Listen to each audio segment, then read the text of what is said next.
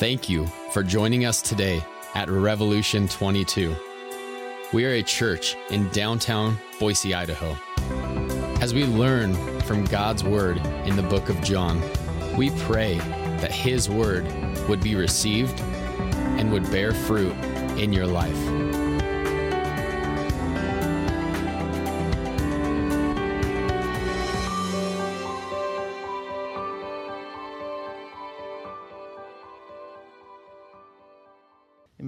Can grab a seat. It is a different kind of day in the sense that we're going to accomplish a couple things today that we don't normally do on Sundays. And the first one is is very intentional. Uh, well, both are very intentional.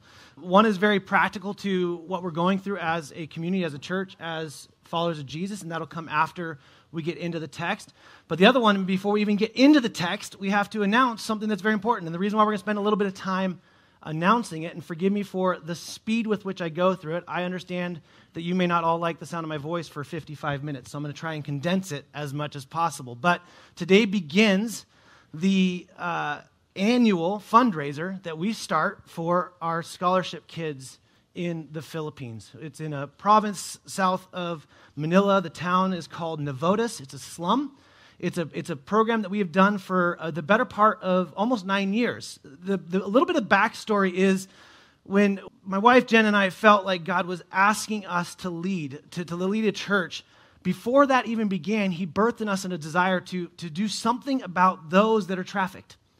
We felt this about over 11 years ago, 12 years ago, and God just kept saying, like, something's going to happen, something's going to happen. We didn't know that when we were left and, and were led to start Rev, that we would end up getting connected to this small little church in Navotas, in the slums in this province, that, that there's a ton of people that are here that have been there before. And in getting connected to them, we figured out some things that were massive discrepancies. My, my wife and I thought we really felt like God was going to ask us to do something here locally in the trafficking thing. We spent about two years kind of exhausting that and praying through that. And ultimately felt like this is something that we as a church can get behind. And so, if you hear us say Navotas or the Philippines, and I, I know that many of you would be like, oh, cool, okay, neat. Got it, great. Some of you, though, however, that have been there, um, actually in the room, if you've been there, show of hands, because there's a few people that are here. Yep, one, two, three, four, yep. The little kid hasn't yet in the back. There we go. So a few of us have been there, but um, we will continue to take trips there, not because we feel like we do missions there, but because Pastor William and, and Mercy, who run it, have pleaded for us to not just send money, but to be connected relationally. And so, what do we do in Navotas Scholarship, real quickly, before we do this? You're like, oh man, I came to get pitched on money. I knew I picked the wrong Sunday. The Sunday after Easter is always the wrong one, right? I get that. But that's not the desire. My desire is not to pitch anything to you, my desire is to captivate your heart. I knew I would get emotional. I'm not sad because I have to talk about money. because it's, it's atrocious what darkness can do to the lives of people. It's disgusting, it's horrific, and I don't tell you this to, to pull on some emotional string and get you to do anything with your money because if you're doing it just emotionally, just keep in your pocket, that's the wrong motivation. These kids, we have 55 students this year. I'm going to look at you. Got this put in a chair near you in front of you. You're welcome to take it. If you intend to pray or to, to give to it or anything like that, keep it. If you just want to know some information and you're not sure where you're at, you can leave it so someone else can have it. But this year, we will have eight elementary students, 35 high school students, and seven college students.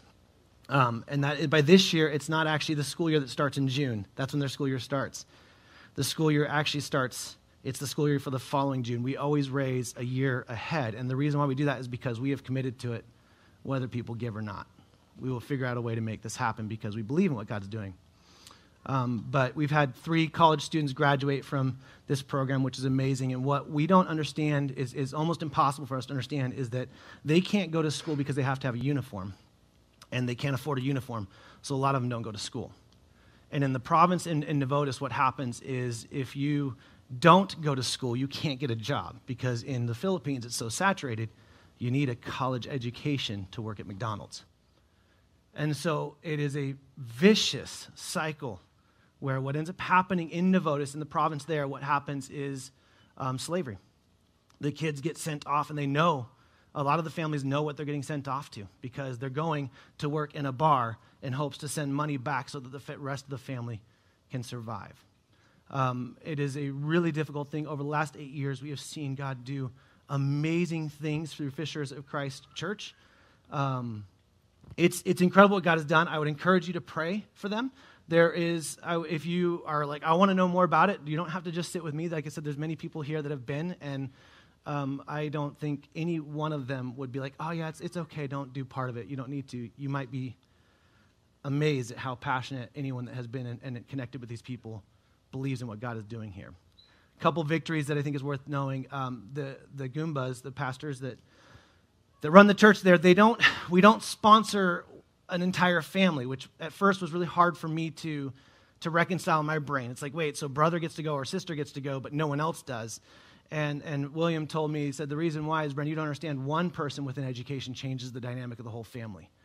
It makes a, a bigger, lasting ish, uh, bigger lasting effect. In fact, um, some of the families that had scholarship kids have been removed from scholarship kids because we did a microloan system there too that's been funding itself, and they become some of the largest donors of the church. And so, like, we don't need our kids to be on scholarship. Let someone else have that. And so it's just a matter of brokenness that you're just seeing severed at the root level where these kids are doing something incredible. And so I, I'm asking you, we, are, we had every intention last year before COVID came um, to have this really great night where we're going to share all the details of everything from the backstory and all that stuff. We still will do that. We still have a plan on giving as much information as we possibly can to you, not just because um, we want you to give money, although that would be awesome, but because um, it's important for us as a church to know that this is where we invest. This is, this is a, a good chunk of money. It's about $24,000, $28,000 to, to do this annually, every year. That includes all kinds of things. That includes a meal every day, which we also added a summer feeding program because we found out after the first summer, it's like, where, what do these kids eat during the summer? And William and Mercy are like, oh, they don't. It's like, what? They get a meal while they're in school, but, but they don't during the summer, so we started a summer feeding program. And then um, we figured out that they need medical, so this adds a medical checkup. It's transportation to get to and from school. This last year, one of the hardest things, and you guys have faithfully given every year. We have not not made it every year, which is amazing. Last year, we had to raise an extra $4,000 because we got a call from William and Mercy saying we have a problem. They forced us to go to online school, and no one has an electronic device. So, can we use the food money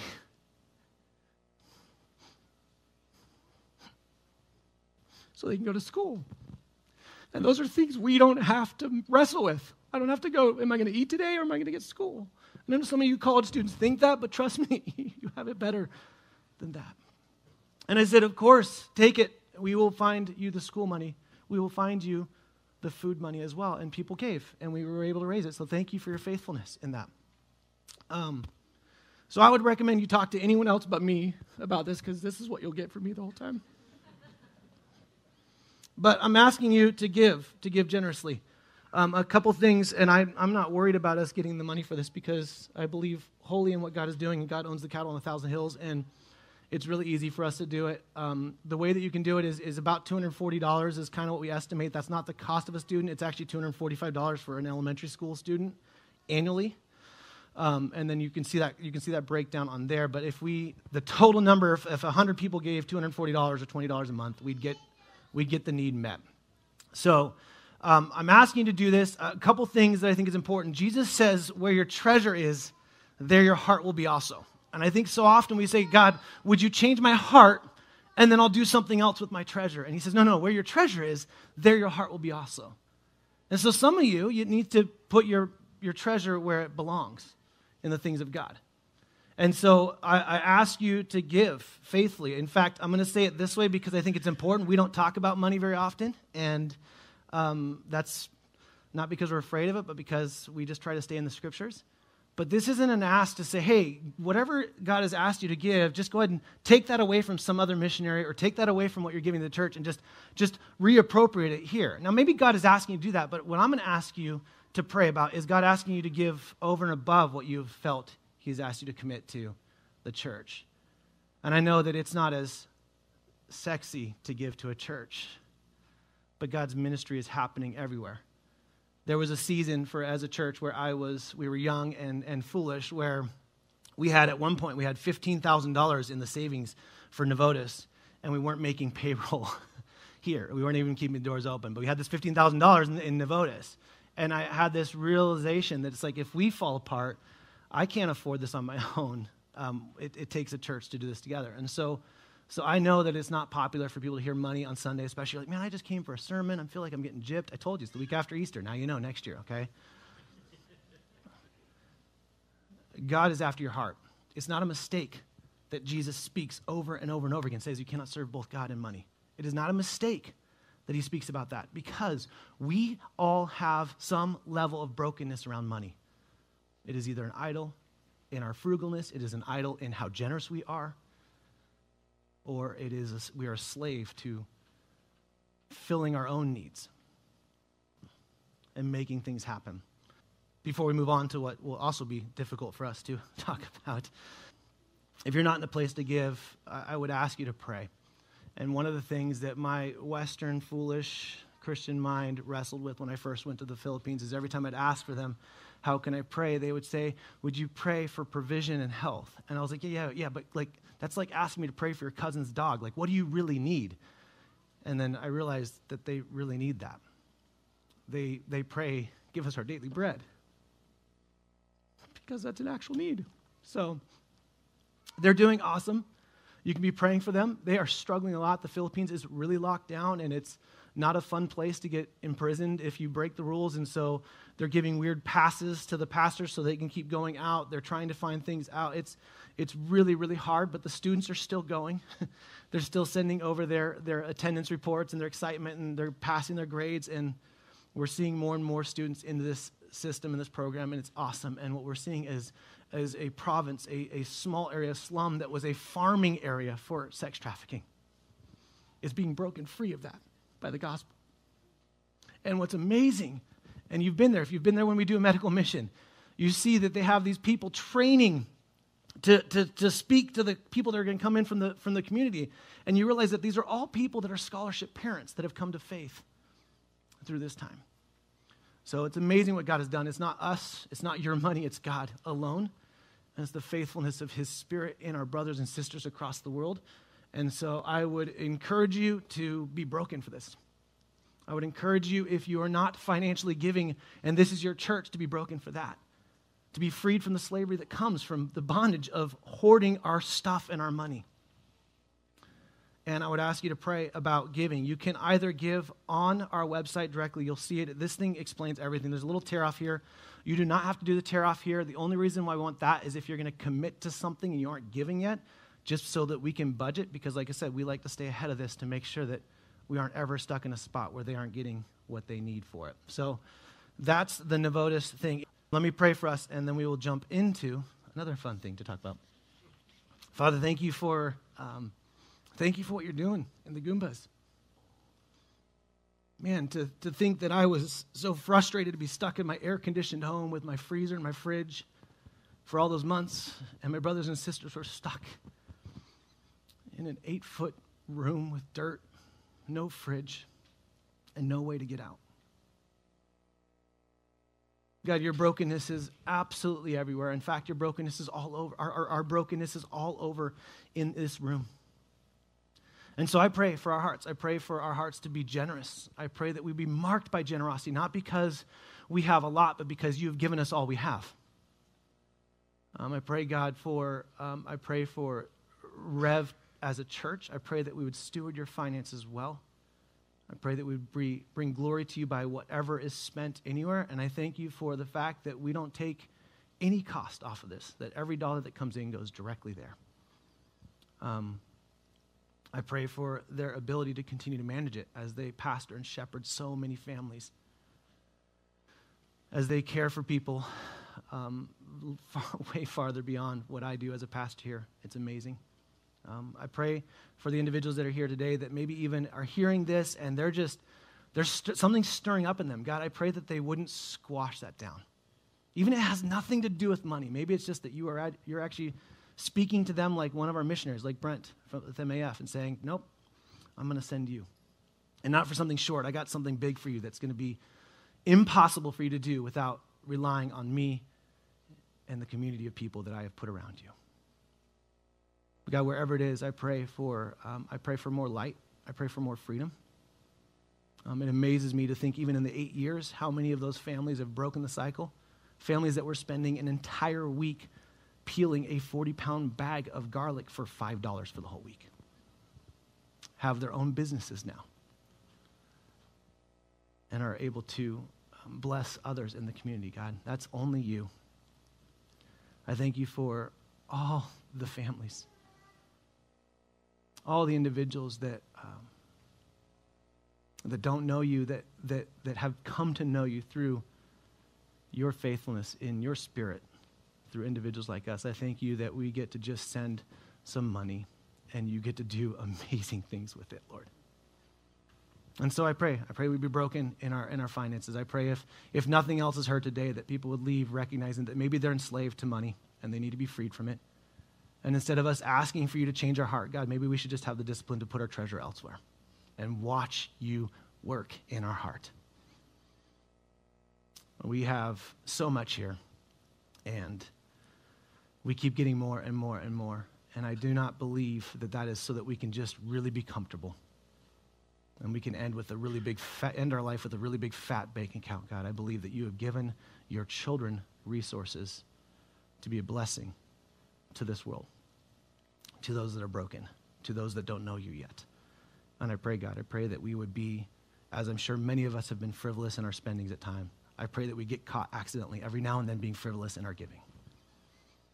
Um, we love you, Lord, and we thank you for what you're doing. It's in Jesus' name we pray. Amen. Thank you for watching me cry. That's awesome. Um, have you ever had um, experienced that we got to talk moment? I know this is a hard transition, and it's just going to get harder throughout the day. I'm sorry. There's no way to get around it. You know that, that, that conversation where come on, someone says, hey, we need to talk. I got something I have to talk to you about. And it's not a, hey, I got to confess something that I've done. It's a, there's something I see in you that's broken. There's something that I need to speak to that I think that you're, you're off in your thinking. And because of that, I think this is going to be a hard conversation. And if you've ever seen that or, or been in a conversation like that, or you're someone that's done a conversation like that, you know that whoever's doing that conversation isn't excited about it. You can see it on their faces. You can see them maybe even maybe even ver- like physically shaking or, or very flushed because they're nervous about the response of what someone may or may not say based on our reaction to them or our, the way we say it. If you've ever been in that spot where you're the one that has to have that conversation with someone, you've played the words through your mind over and over again and tried to think about the nicest and the best way. If you've never had anyone ever sit down and have that conversation with you, I would, I would just caution you that you're living your life at a distance or with a wall, or you have too much pride to be presented, or you're not hearing it. Because really, if you think about it, if you're going to live your life in any way close proximity, even with your spouse, let alone, you are going to mess up. You are going to sin against them. And sometimes you're not going to see it, like myself. We're not going to see it in ourselves. And you're going to experience these conversations. And, and you know, at the end of the day, even if they say things wrong and they hurt you and how they say it, but you know the person, you know the character of the person, you realize, like, man, they love me, they care about me. Because they were willing to say this to me, they care about me. And maybe their fears were amplified and they were over they were over exaggerated. Maybe they were too concerned that that oh man, if I say it the wrong way, like they they'd taken it, or maybe they had a, a, a wrong beliefs about certain things of you. But you know, at the end of the day, the fact that they were willing to sit down and have that conversation with you shows just how much they care about you. Well, that's kind of what Jesus does here in John 6. The reason why we didn't read through the scripture today is because I didn't want to spend more time reading the entirety of chapter 6, because that's what we're going to do today. We spent some time on Palm Sunday looking at the first chunk of chapter 6, and then we spent some time on Resurrection Sunday last week looking at the last chunk of chapter 6. And really, the application of this chapter is the same, really, of what you get. Is he, He's the bread of life, and, and ultimately it's our response to Him. So, so that application doesn't change. But there were some teachings in here that I think are really powerful and really strong and worth, worth us just spending a little bit of time. I promise we'll be in chapter 7 next week. I'm not trying to, to lengthen this out for no reason at all. But also because as I was praying through this, I realized that it's probably worth us talking about our response to difficult teachings. And I know we did that a little bit on Easter and, and Palm Sunday. But really, what, what, I, I'm thinking about now is, is with Jesus here, he starts to say some things, and it ends, we, we talked about last week, it culminates with many of his disciples. Now, that wasn't the 12, but many of the disciples. Picture hundreds of people literally walking away from him because his truth was just too hard to swallow. I think it's worth us maybe looking at some of those truths a little bit today. Uh, this is a, a, a set of scripture. This is a truth that I will caution you that the church has spent a good chunk of its life dividing over. The church has spent a good amount of its time fighting about it. And, and I think there's also a good amount of time of, of understanding. I will also say this I can say with the utmost confidence that in this room right now, we would probably be more divided on where we understood and landed on this subject than any one of us would assume, which I absolutely love but it's a truth that I think is really, really important. See, so there's two things that Jesus says in John 6. There's many, but the two kind of the main things that really offend everyone that's around him. The first one is that he says, I'm, I'm the only way. I'm the only way. I'm the bread of life. I'm your sustenance. That's it. I'm the only way. You are not in the kingdom of God based on anything you do or any of your works. In fact, the works you must do is to the work of believing in me. And that was really offensive because it's a people that believe that they were in based on their birthright and, and the fact that they were operating in obedience to the commands of that birthright of being those people of God. But Jesus says, no, no, that doesn't do it. That's not it. It's, it's in me. That's where you get it. And that's the first offensive one. I think most of us are like, oh, yeah, that's not too offensive. That's cool. We're, we're good with that. We heard that all over on Easter. Bren, move on. That's great. Right? Like, but the problem is, is that many people are not okay with this. In fact, if you just spend any time around anyone that has been raised in the church and now run from the church, or someone that doesn't believe in God, which hopefully you have a good handful of those people in your life because we are to be salt and light. If they're not in your life, we got some problems. But if you spend any time, you'll, you'll realize real quickly some of the, the frustrations that people will have around this idea of Jesus being the only way is this idea that it's exclusive, it's closed minded. Man, you might even be considered hateful by saying Jesus is the only way. That's not very tolerant of us to say that Jesus is the only way. And most of you in here, you're like, yeah, I, I probably got that. So we'll move on to the one that probably more, more of us will struggle with. The really, the other part that really comes in this text as he comes through it, he says it four or five different ways in here, is this idea of no one coming to Jesus except for the ones that the Father has drawn out. This is the, this is the offense that comes, and I think this is one that we will struggle with, is you can't come to God without him drawing you out. Before we get there, it's interesting. I, I want to I wanna ask you this question is what's your last straw? You know, some of you right now, like, oh man, I got to just sit through this sermon long enough because my last straw was what we did talking about money. And you're like waiting to get it. But see, every, every one of us has a, a, a last straw. And we may not know it, but you'll know it when you hit it. Right? But with Jesus, this was their last straw. They couldn't handle this truth anymore. This was not, this was not acceptable. So, this was their, their proverbial moment, their moment of, of exodus, their exodus moment of leaving Jesus because I've reached it, I can't go on. Well, I think the same is true for us as a community of people. The same is true for you, uh, the people in your gospel community, friendships. Unfortunately, it's true for some of you in marriages. The job you're at right now, you have this last straw moment when this happens, I'm out. The, the problem with this knowing the last straw and knowing those things is that you're basically saying that, like, no matter what happens, if this one thing happens, I'm, I'm out. And you're not leaving any openness for what God may be doing. You know, I, I um, a little bit of my story. Uh, when I was, when I was, I was, I was born at a young age. Okay, sorry. I was born into a Greek Orthodox family, and I was an altar boy. Got to do the incense was my favorite day. Tried to like, I really tried to smoke the house out. Like it was awesome. And the entire service was in Greek. So, do I speak Greek? No. So I missed all of it. And when I was about 10 years old, um, my parents, they just kind of, we just exited the, the church and some drama that I was, my 10 year old mind couldn't understand, but my parents were wrestling with. And, and I spent the better part of my high school and junior high life living um, atrociously selfish. Like, I mean, just like, just ugly. And I don't know, like, I, I want my kids to have the story that they'll, like, I just don't remember a day not following Jesus. That's the story I pray for my kids. And if that's your story, please, please do not diminish that. That is a gift of God. It is still a mirac- miraculous thing that you are a follower of Jesus. Because apart from Him, we're useless. But one thing I've found in pastoral ministry is if you've spent any time not with Jesus, you are pretty keenly aware of the ability you have of brokenness and depravity and darkness. And so I spent my life just living kind of for myself. And no, I mean, don't get me wrong, my dad, was, you'd be respectful and have manners, and, and I wanted people to like me, but it was mostly because I wanted to be a people pleaser. And it, gave me something if people liked me, like it was a selfish thing. That's the way I'd say it now. And at, at like 14, I realized, I realized, I realized that there's something else out there. If this is life, it, there has to be more to it. And at this 14 years old, I started looking into all kinds of ministry or all kinds of things. I looked into Mormonism and Catholicism and Buddhism because I had friends in these areas.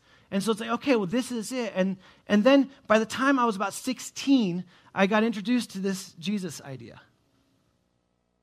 And at the time, I think I had an emotional response to Jesus. I had the tears, which you guys can tell I'm obviously don't have a hard time doing that. Um, and I, I, I think like I like the idea of Jesus for him saving me from hell or bringing some kind of meaning to my life. But I really didn't like the idea of like submitting my life to him. That came about a year or two later. And the reason why I tell you this story is because um, it's, it's my story. it's what God has done with me. And each of you have that story too, but it's what God has done with you. The reason why I tell you that story is because at 14, I'd love to tell, there's two ways I can tell a story. At 14, in my brilliant adolescent mind, I all of a sudden realized that there's a bigger meaning to this world. And so I started pursuing that. Or at 14, I was drawn to something. I was pulled to something. I was, I was opened to something. And so I started looking for those things. And really, you and I can argue until we're blue in the face about which one it was. I'll just tell you that I was lost and now, I, now I'm found. I was blind and now I see. Because ultimately, the, the, the story isn't based on what happened there. The story is based on the fact that I'm, I'm holy and blameless before God, based on nothing I have done on my own. And that's what salvation is. But when we come to a scripture like this, I think it would be a disservice for me as one of your pastors to not at least lean into the text here instead of digging into this idea. So I'm going to ask you guys, will you come in and sit on the couch with me? I have something I need to tell you. I have something that I need to talk to you, and, and I'm going to try and do the best I can with the time I have by the Spirit inside of me to not get in the way of what God wants to show you and then we're going to apply it to a very practical thing that we are going through. What, what, I'm, what I'm toying around with, what we're, we're kind of tipping our toes into, is this idea of what is our role and God's role in the salvation story. This is what we're wrestling with here. And, and Jesus speaks uh, mostly here, he speaks otherwhere, but like this is the most unbelievable, like multifaceted angle which with him talking about it in this text. And so, really quickly, I want to kind of just declutter. What I'm not going to do here, okay, I'm not going to try and land on some systematic theology. Okay, I have no desire. When I say systematic theology, that's the, great theology that, that man and women have studied and, and put together. No, that's not what I'm going to do. I'm just going to try and look at it through the scripture. But there's two things that we have to do to kind of declutter the ground. First off, is this idea. What we're talking about here is predestination, election, or free will. Now, the problem with that understanding is that we have to, we have to define it. I want to actually use different terms. I want to say, um, instead of those, I want to say um, man's choice or God's choice. And the reason why is because if you really look at free will, you can make no decision without some form of an influence. We are influenced in all ways. Even in my brokenness, I'm influenced. I'm influenced by the place I live. I'm influenced by the people around me. I'm influenced across the board. So to say that I can make a decision with zero influence, nothing affecting me at all, uh, it's just not possible. God alone is the only one that can make a decision without any external influences. The scriptures does not teach that we can make decisions without influences. Now, the scriptures do speak to a will, and that's what we're going to talk about here in a second. Okay? And in fact, I'll give you a couple here. Um, we, we see this in Scripture. We see that, that, that will has this, this idea of, of making choices. Biblically, we have the responsibility to respond to what God has revealed to us, including his call to believe the gospel. We see that in John 1 and 3 and Acts 16, Romans 10, and in Revelations 22. So we see that there's this, there's this choice that has to play in this. There's this, this, this thing. In fact, in John here, and I'll get there in a second, we see both at play here. But we also see very clearly in the scriptures over and over and over again God's choice. This idea of predestination. We see Romans 8 29, Ephesians 1. They both teach that God has predestined some to salvation. The word predestined means determine the destiny beforehand. So we see that. On what basis God predestines who will be saved can be debated until we're blue in the face. And that's, I think, where people tend to get tripped up. Numerous other New Testament passages refer to believers being chosen or elected to salvation Matthew 24, 31, Mark 13, 27, Romans 8, Romans 9, Romans 11, Romans 28. If you're right, if you, I'll just email these if you want them all. Ephesians 1, Colossians 3, 1 Thessalonians 1, 1 Timothy 5, 2 Timothy 2, Titus 1, 1 Peter 1, and 1 Peter 2, and 2 Peter 1 are just a few of them. And of these two thinkings, when it comes to salvation, I think there's something that's really important for us to understand. And again, my goal at the end of this is not to say, will you please sit on this side or this side? My goal is, would you just please submit yourself to Scripture and let Him speak? And would you do me one less, one more favor? Do not withdraw yourself from people that think differently than you. Let's just, just, just just hang in there. Be patient with me. Okay, so let's look at what Jesus says. In verse 37 of chapter 6, if you have your Bibles, you can look there. John, uh, Jesus says this He says, All that the Father gives me will come to me. And whoever comes to me, I will never cast out. So we see a text here that God is saying that all that, that God has given him, Jesus, will come to him. The coming is, do you want to see, we see both there, God's action and our action at play together.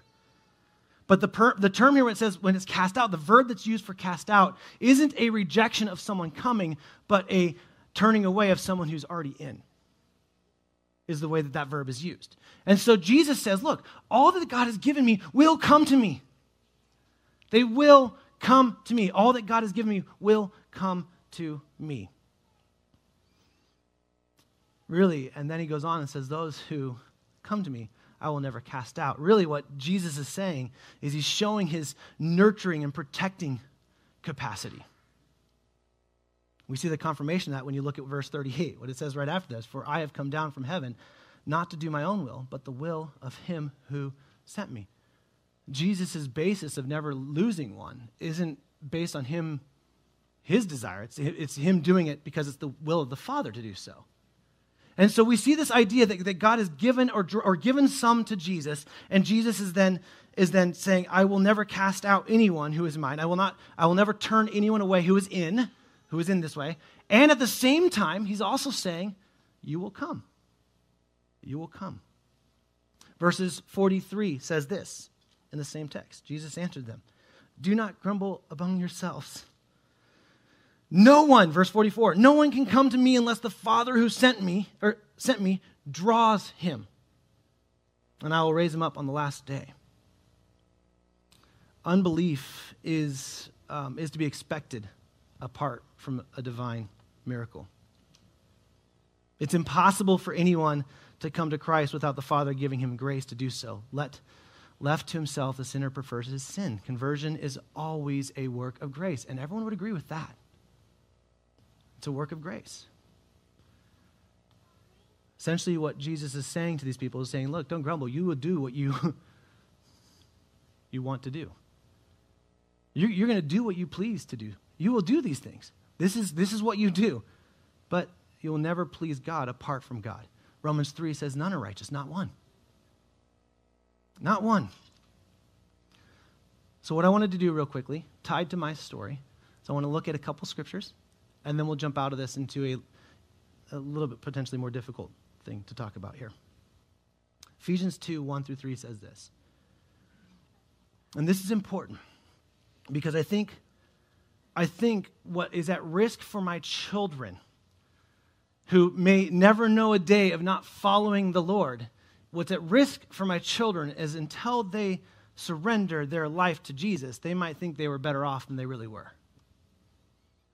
And that I think is that is the that is the biggest issue with all of us is that we tend to think we're just a little bit cooler or a little bit better or God's doing we're doing God just a little bit of a favor should he should he save us.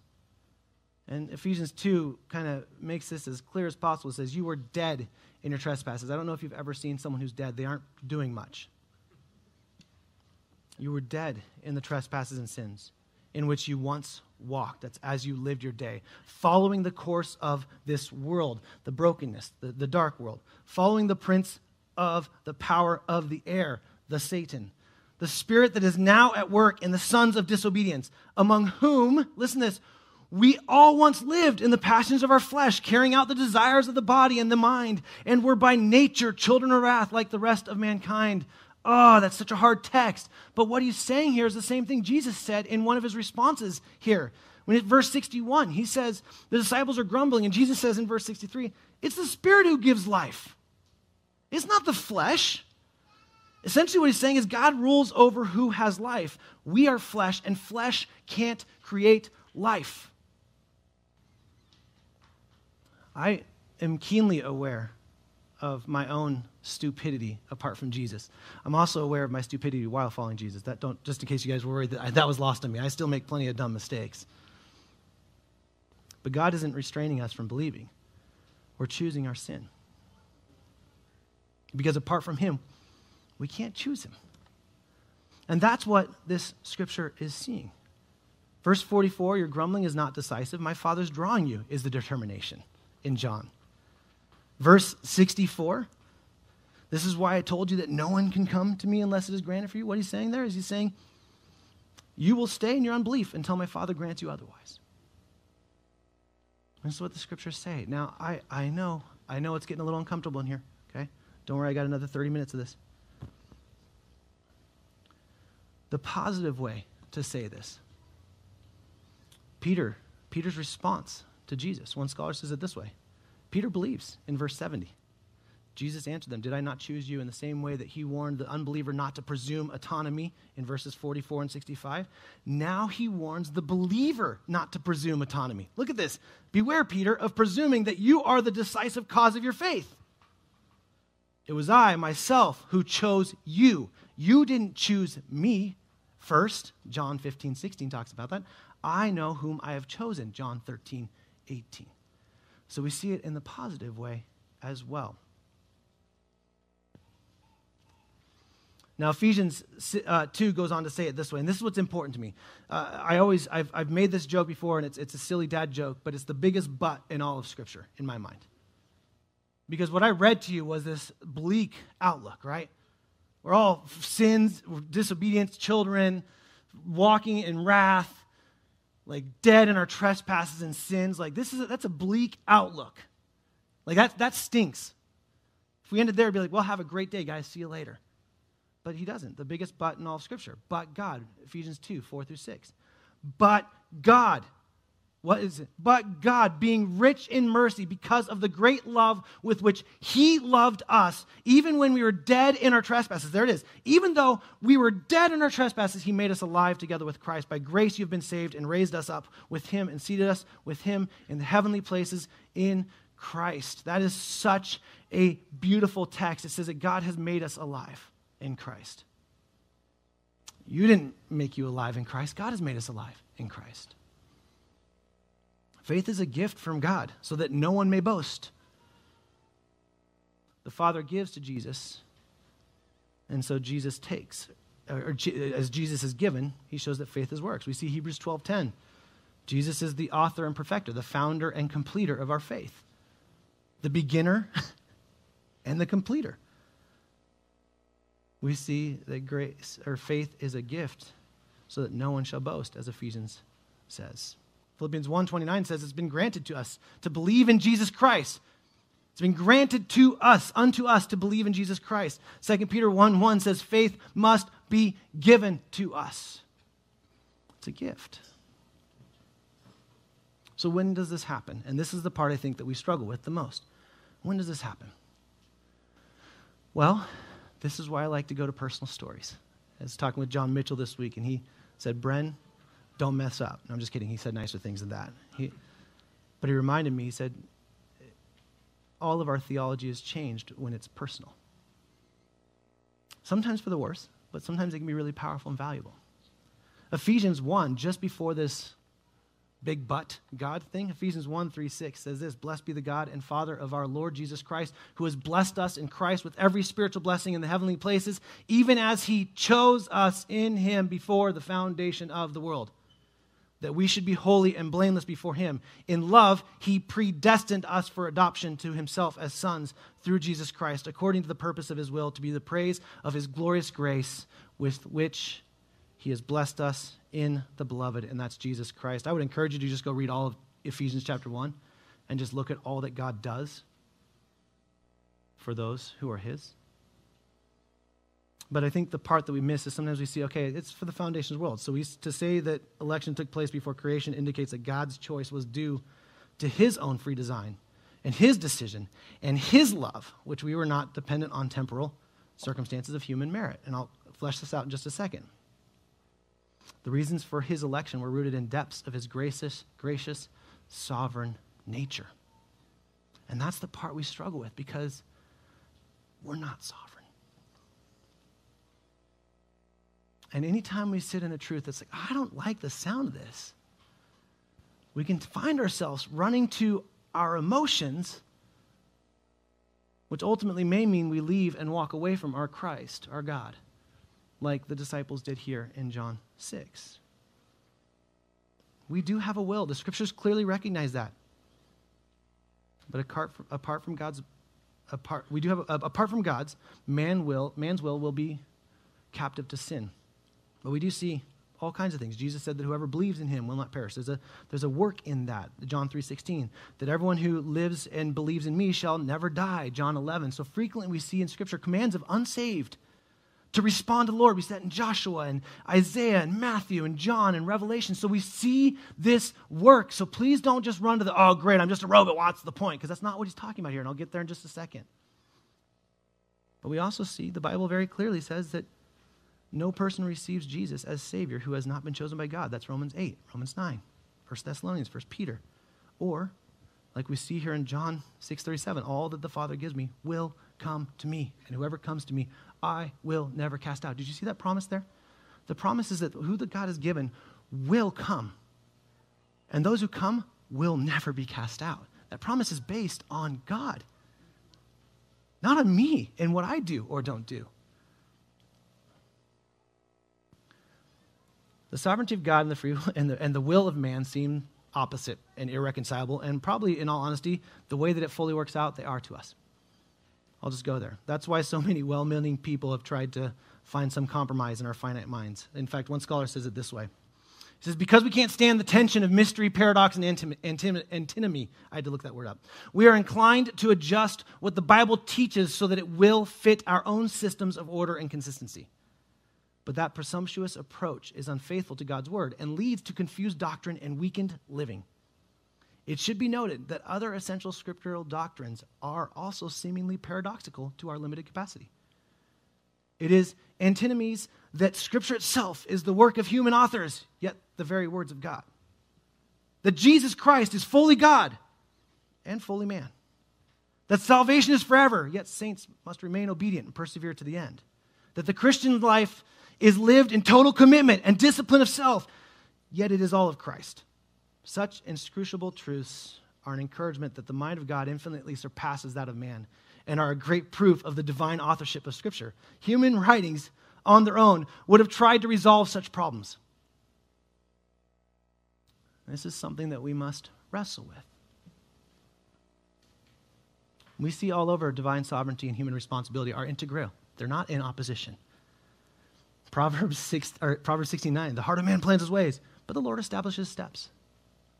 Which one's first? Which one's there? That doesn't matter. Both are at play. And we're moving. Am I a robot? Being a puppet? That's an argument in this. No, you have a will. In fact, one could argue that you are able to make more decisions in faith to Jesus. Because when I'm following Jesus now, I can choose to sin and choose to obey him.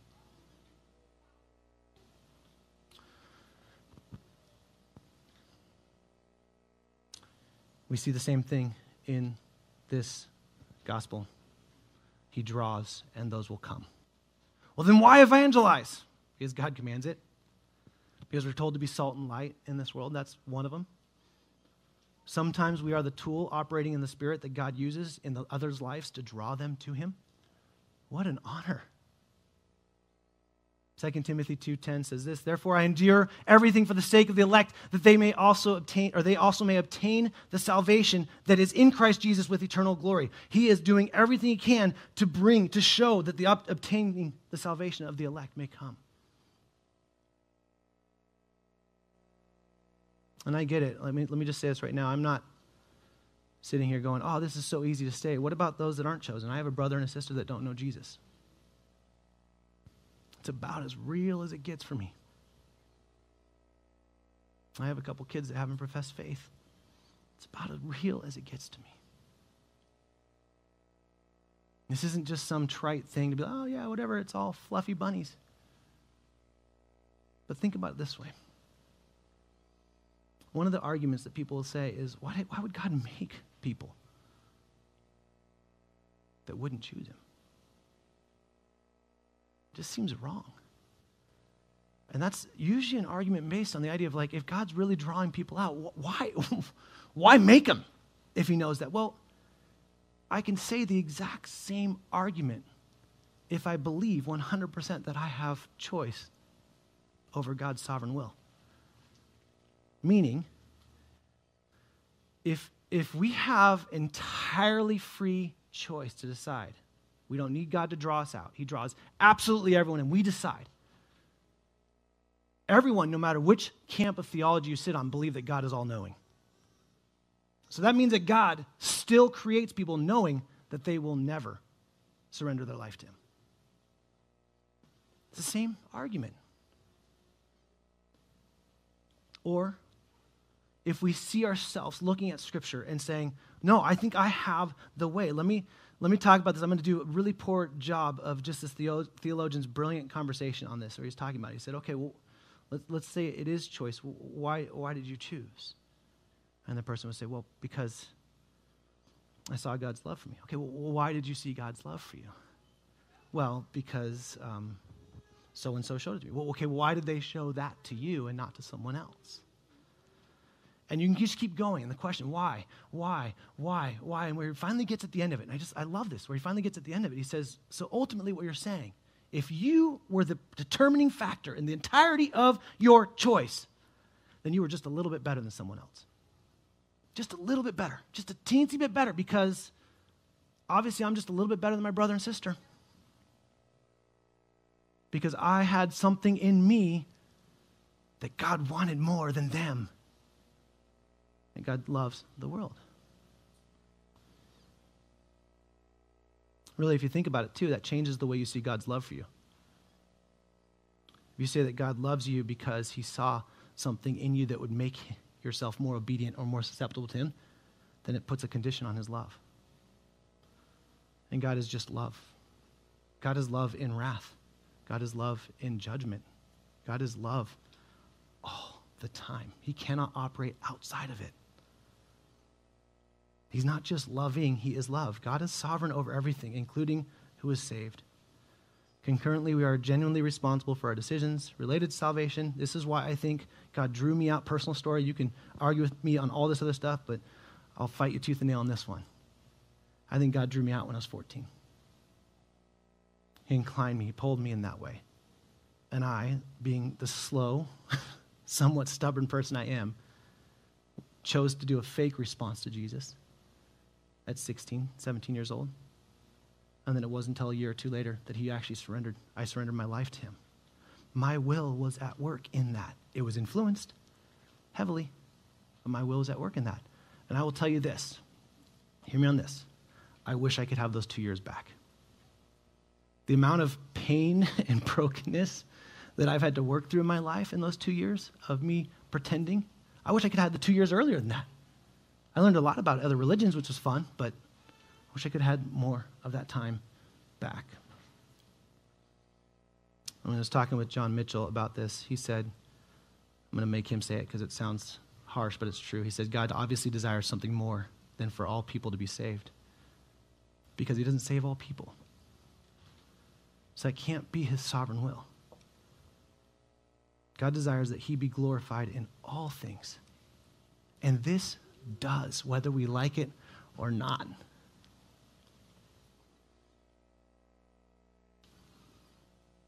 Saving, if you believe in God's choice, you most likely would answer the question to, Are you a Christian? You'd say yes. And I would say, Why? If you really understood it and believe it, you'd say, Man, I don't know. I was a disgusting hot mess, and God brought me to Him. If you believe in it's your choice, then what ends up happening is you tend to believe that, well, I think I, I, I did this, or because I made that. And, and I, I have a hard time reconciling in my heart that if it was all based on my choice, how can I not choose wrong later? And that flies in the face of Jesus saying, I do not lose one of mine that the Father has given me. So, what do we do about this truth? Well, you go home, have a wonderful lunch, enjoy the frustrations you have and the many theological papers that you could probably disagree on it. Um, I think one scholar said it really well. He says this, theologian. Says, While I myself hold very definite and strong views on the subject, I will not separate from a man who cannot accept and believe the doctrines of election and predestination and is Arminian. This is the free will side. As long as he tells me that we are all saved by grace, and as long as the Calvinist, the predestination, which is not, that's a, I want to be careful, those aren't exactly the same, there's extra beliefs in there. As long as the Calvinist agrees, as he must, that God calls all men everywhere to repentance, then why separate? Why separate? The desire would be to fight. The desire would be to argue. Some of you right now, I want to, I want to be really clear. Some of you right now, you're, you're feeling like a, a, a stake in the ground just got loose. And it feels like you're, it's flapping in the wind and you're not sure what to do.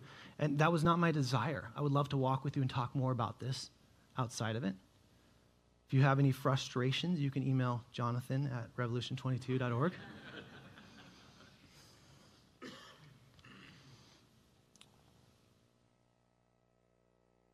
But what do you do when there's a truth that is hard for you to reconcile? This is what we wanted to talk about today. What do you do when it gets really hard? One of the hardest truths out there, and this is how I want to operate in this. Uh, again, I would gladly talk to you more about this. I did not do this justice to the level it could have been done because I did not want to get into all of the other isms and ologies and things that can be talked about to help declutter it. I would gladly talk to you love it. As long as our desire is to draw into each other and to the Lord. If you want to come and fight or tell me that because I just said this, that this is a reason to divide, like, hang out just a little bit longer because I want to talk to that for a second. See, I think the problem is when Jesus confronts us with hard truths, our first inclination is to run or to instantly check out, to just to do so. Now, what I want to do is have one of the most ridiculous transitions into something that I think is so pertinent to us understanding God, not in what we just talked about. So I'm sorry for that. But this idea of, I need you to, can you sit on a couch with me again? I got to have a conversation with you guys. See, I think the hardest truth out there for us to operate in one that I think we actually all disagree on and we'll continue to disagree on. In fact, I think if we asked this to try and work it out, we could spend the rest of the day trying to figure it out.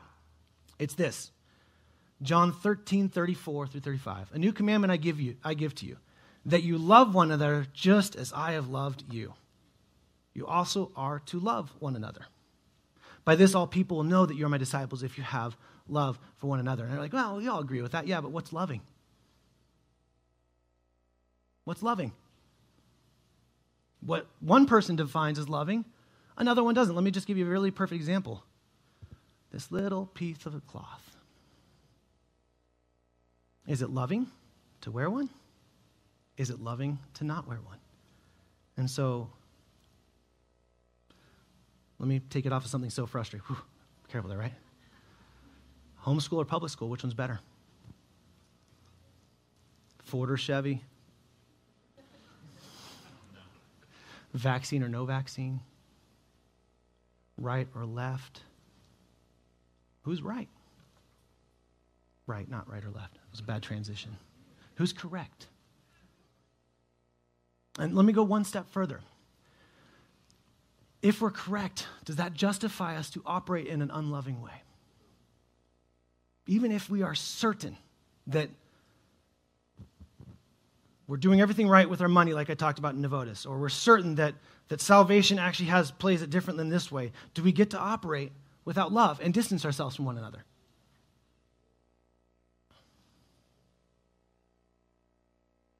So, what I wanted to do, because I think it's long overdue as a church, and I think it's long overdue in this sermon because I'm going nice and long, is I want to talk about Mass real quickly. And the reason for doing that, and the reason for doing that inside of this text, is because Jesus is confronting people on something that is really hard for them to stomach. And they are choosing to run from Jesus. Now, I want to be really clear, really, really clear.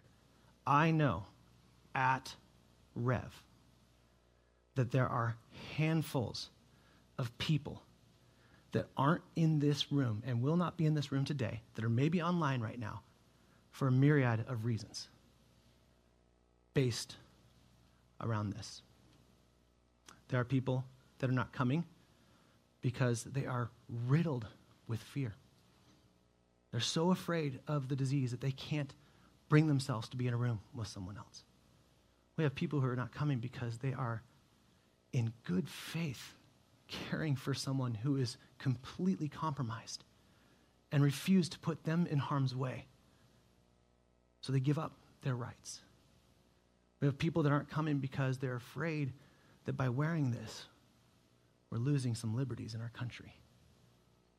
And they won't come until they can't. And we have people that aren't coming because they respect us as elders, that we've asked people to wear and they refuse to come and not acknowledge that. Do you, do you see that? And I want to be really clear. I care about all of them. I love every single one of them. And it breaks my heart that being right has been more important than loving each other.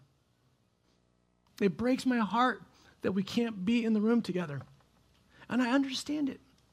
So, here I go again. Starting, ending where I started. I'm sorry.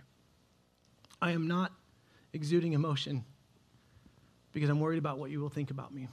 I'm exuding emotion because I know people that are on that camera right now that desperately want to be here, but for a myriad of reasons are not doing so. And I know that people in this room right now, you are sitting sweating based on whether someone is or isn't covering their face. It's a hard truth. So, will you come sit on the couch with me for a second? Again. In the second here, I'm going to share my position on this. But before I do, I want to talk about this a little bit more, and I want to invite the other elders, pastors, to join me. And the reason for involving them is because what many of you don't know is I actually think that all four of us are on different spots regarding Mass. Yeah, come on up. It's Jonathan, old John, John, and Brian. Yeah. And the reason why we're having us stand up here is because I think it'd be too easy for us to quickly try and find a faction within the group. And that's the part that I want to speak to. I know this isn't uh, uh, the greatest of transitions, so I'm sorry for that. I'm not saying that you shouldn't hold a view on this. I'm not even saying that you're wrong depending upon your view. That's not what I'm saying. What I'm saying is that you should never allow a view to give you an excuse to operate outside of God's love. Never. It's foolishness. We should be the most deferring people out there. We should be. It should, it should be, it should almost be annoying how quick we are to wait, what, what do you need? Oh, sorry, you want to, you go first? No, you take this seat. Like we should be so, so accommodating in that way. Now hear me on this. Not a relativism accommodating. I'm not saying that there's no truth. I'm just saying we should stop worrying about being right. This should be a casual conversation. Hey, John, should I, would you like me to wear this or would you not? Like, which one should it be? This should be a casual conversation, not an offensive one. And if John says, man, I'm really struggling with you to wear this, then I would say, brother, man, I don't want to, I don't want to cause you struggle. That, in essence, just took us to Romans 14. He's the weaker brother. Now, as the stronger brother, I have a way to operate.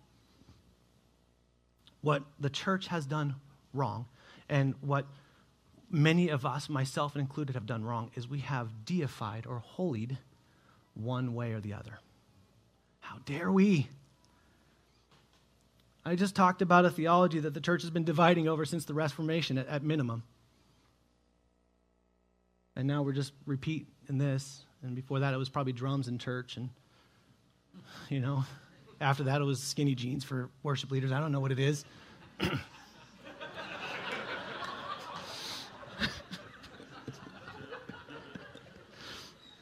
soon.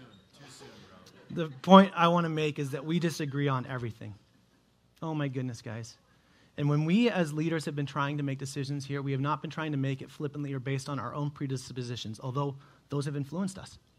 We'd be lying to say we weren't influenced by that, which is one of the reasons why I love that we view it slightly different. Because we respect and love unity, which is not uniformity. It's not saying we have to agree on everything. We've never said that. If you've been to our partner class, you know I say you don't have to agree on everything to be here.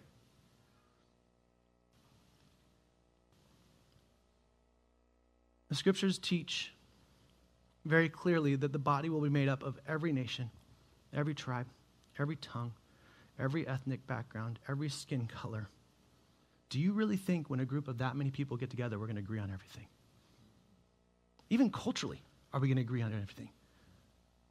No, but the one thing we agree on that matters most saved by grace in Jesus Christ. He is the one that unites us. Will you love people who violate your conscience? That's the question I want to ask you. Will you love people that violate your conscience around this or around anything else? Can you do it? The power in Christian unity isn't that we all agree with each other. That's called tribalism. It's that we can be together and disagree. There's been a lot of collateral damage to this. You all know someone who is struggling because of their view. You all know someone. And my encouragement to you would be to step into their life respectfully, with deference, with love, with patience, with gentleness, with kindness. These are all fruits of the Spirit. Those that who are in Christ, we carry those. We operate in those. Um, I said I would share my, my position, so I don't want to lie to you. My position is whatever my preference is, I don't care. Do I wake up every morning going, I cannot wait to find one that accessorizes my clothes? No. But if I know, or if I don't know, that wearing or not wearing is, is a chance to draw, to show someone who Jesus is, man, I'll do it all day long, either way. I will gladly forsake my rights because I'm told to die to myself.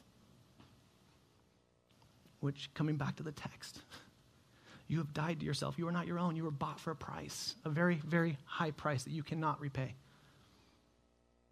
It is not expected of you.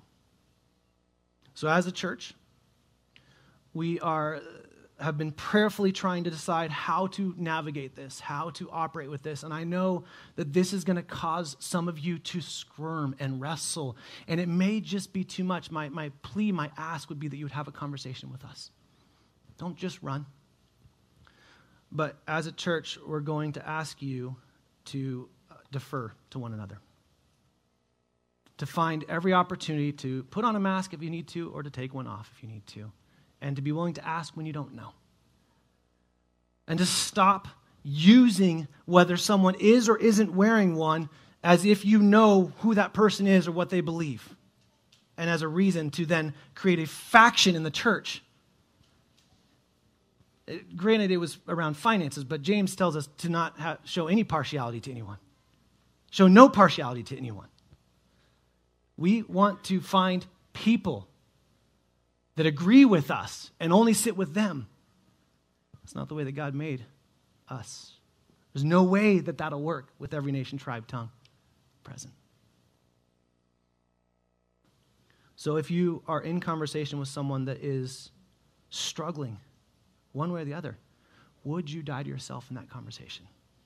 Even if they're violating your conscience, would you, would you, would you die to yourself? Because I think that's what God has commanded of us. And that's the hardest teaching to love as Christ has loved us. That's the hardest one we're going to have. And so, here in a second, what we're going to do, actually, before I have been way off my notes and way over time, do you guys have anything else that needs to be said or would like to clarify or help me make sense across the board? Please. The scriptures are just filled with reasons why I should love each one of you mm. and why you should love me. Mm-hmm. Regardless of my personal beliefs. Um, Second Corinthians, and I, I just want to leave you guys with this, okay? Finally, brothers, rejoice. Hmm. Aim for restoration. Hmm. Comfort one another. Agree with one another live in peace, and the God of love and peace will be with you. Hmm. Um, there are people around you that need your comfort, hmm. regardless of their tribe. And you can define tribe however you want. Right. Uh, you get to do that. Right. That's good. So thank you. Yeah. Anything over here from the Johns? Okay. okay. Um, we're going to do something that I think will hopefully be an application to everything that we've heard today. We're going to take communion, but we're going to do so circling up this whole room. Um, but before you do that, don't move yet. Okay? I'm going to ask you to do something. Um, can you um, set us for worship, Kels, real quick? I'm going to ask us to do something. I want to be really intentional, taking the lights down a little bit because I want you to actually, for a moment, get individual, okay? Because in a second, we're going to get collective. Individually, if you have murdered someone in your heart, which is the way that Jesus says being angry with someone, because of a Facebook post, because they were or they were not wearing a mask, or because they don't sit or fit into the faction that you have, you have set up for yourself, then you, as a child of God, repent. Repent and go seek forgiveness. In, in, in 1 Corinthians 11, the, the church was making, or making a, a mockery of communion for a number of reasons, but the biggest reason was division. They were, they were in hostility towards brothers and sisters and just mocking the blood of Jesus that has unified us. So, would you spend this time. The band's going to come up here, and we're going to sing one song, and you can go grab your communion, then you can circle up in this room. But before you do that, you ask the Lord, search your heart. Psalm 139, search your heart. If there is anything in you that needs to be presented, I don't care who it is, I don't care if you even know them or don't know them. You don't need to go and say, well, because you did this, you just go and say, I have sinned against you, forgive me. Because we will not, as a body, allow factions or divisions to exist anymore. I will fight ferociously as one of your pastors over and over and over again for unity, not at the expense of truth. That's not what I'm saying, and please stop putting that in my mouth. Because the truth is, Jesus says, they will know that you are mine for your love for one another's. Jesus' prayer in John 17 is that, that we would be one like he and the Father are one. That has massive implications. And so if you need to seek repentance, if you need to go and call someone, if you've already had a conversation that's blown up, you just saw your pastors, your elders standing up, and we're willing to have that conversation with someone. If you haven't had a conversation yet with them, I encourage you to go do it first by yourself. But do it. And then after we sing this song, we'll go into communion, and I'll finally let you leave. Let me pray. Father, you, you accomplish more than anything I said in the last hour in a breath. You know the hearts of every single one of us. You know who is right now squirming because of their own sin. You know those that are online that are that are um, sitting in, in fear or self righteous, and you know those who are online because they're striving so hard to love people with the way that makes sense for them. God, you know where every single one of us are, and yet you still sent Jesus to the cross for us. My choice as to wear a mask or not wear a mask does not define who I am in you. That has been defined by who you are in me. Forgive us for making trite things a reason to completely abandon the, the real things, the truth. God, I still think about who I was apart from you. And every now and then I see my flesh well up and I operate in that person. And just forgive me for trying to put on the old self when the old self is gone. And so, God, I pray for amazing conversations. I pray for phones to be blowing up because of the things that people thought, whether it was through social media or calls or anything else, presumptions that were made, ways that we have made a, a silly thing a fight. And God, in your sovereignty, in your grace, would you allow us to put the pieces back together relationally so we can get back on focus to the thing that matters, which is you so that we can make every step and every opportunity an opportunity to defer, where we can have a conversation with another brother and not get wound up because they disagree with us. We love you, Lord. We pray this in Jesus' name. Amen.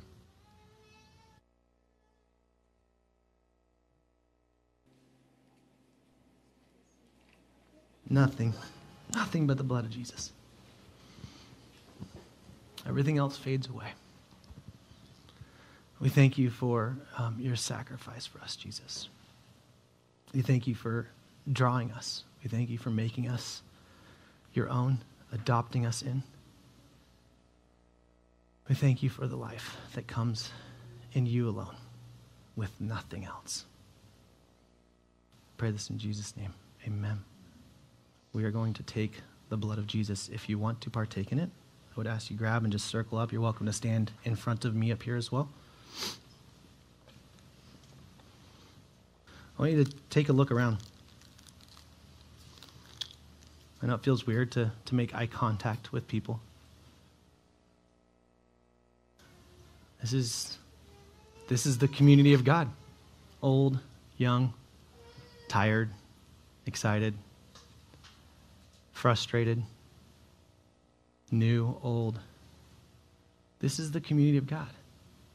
Whether this is your hometown or you live across the country, this is your community.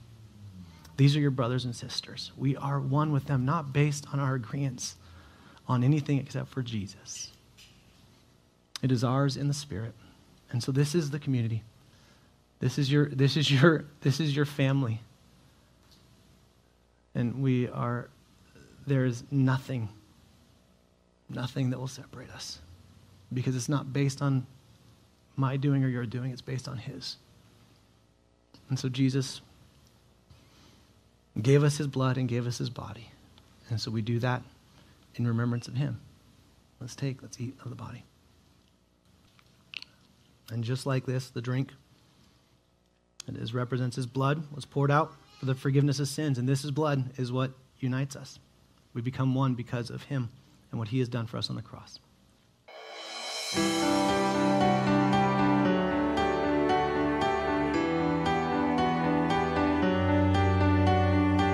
Thank you for listening to our podcast. We hope it was a blessing to you. Please visit revolution22.org to find out more information about our church. We remind you to continue to value community.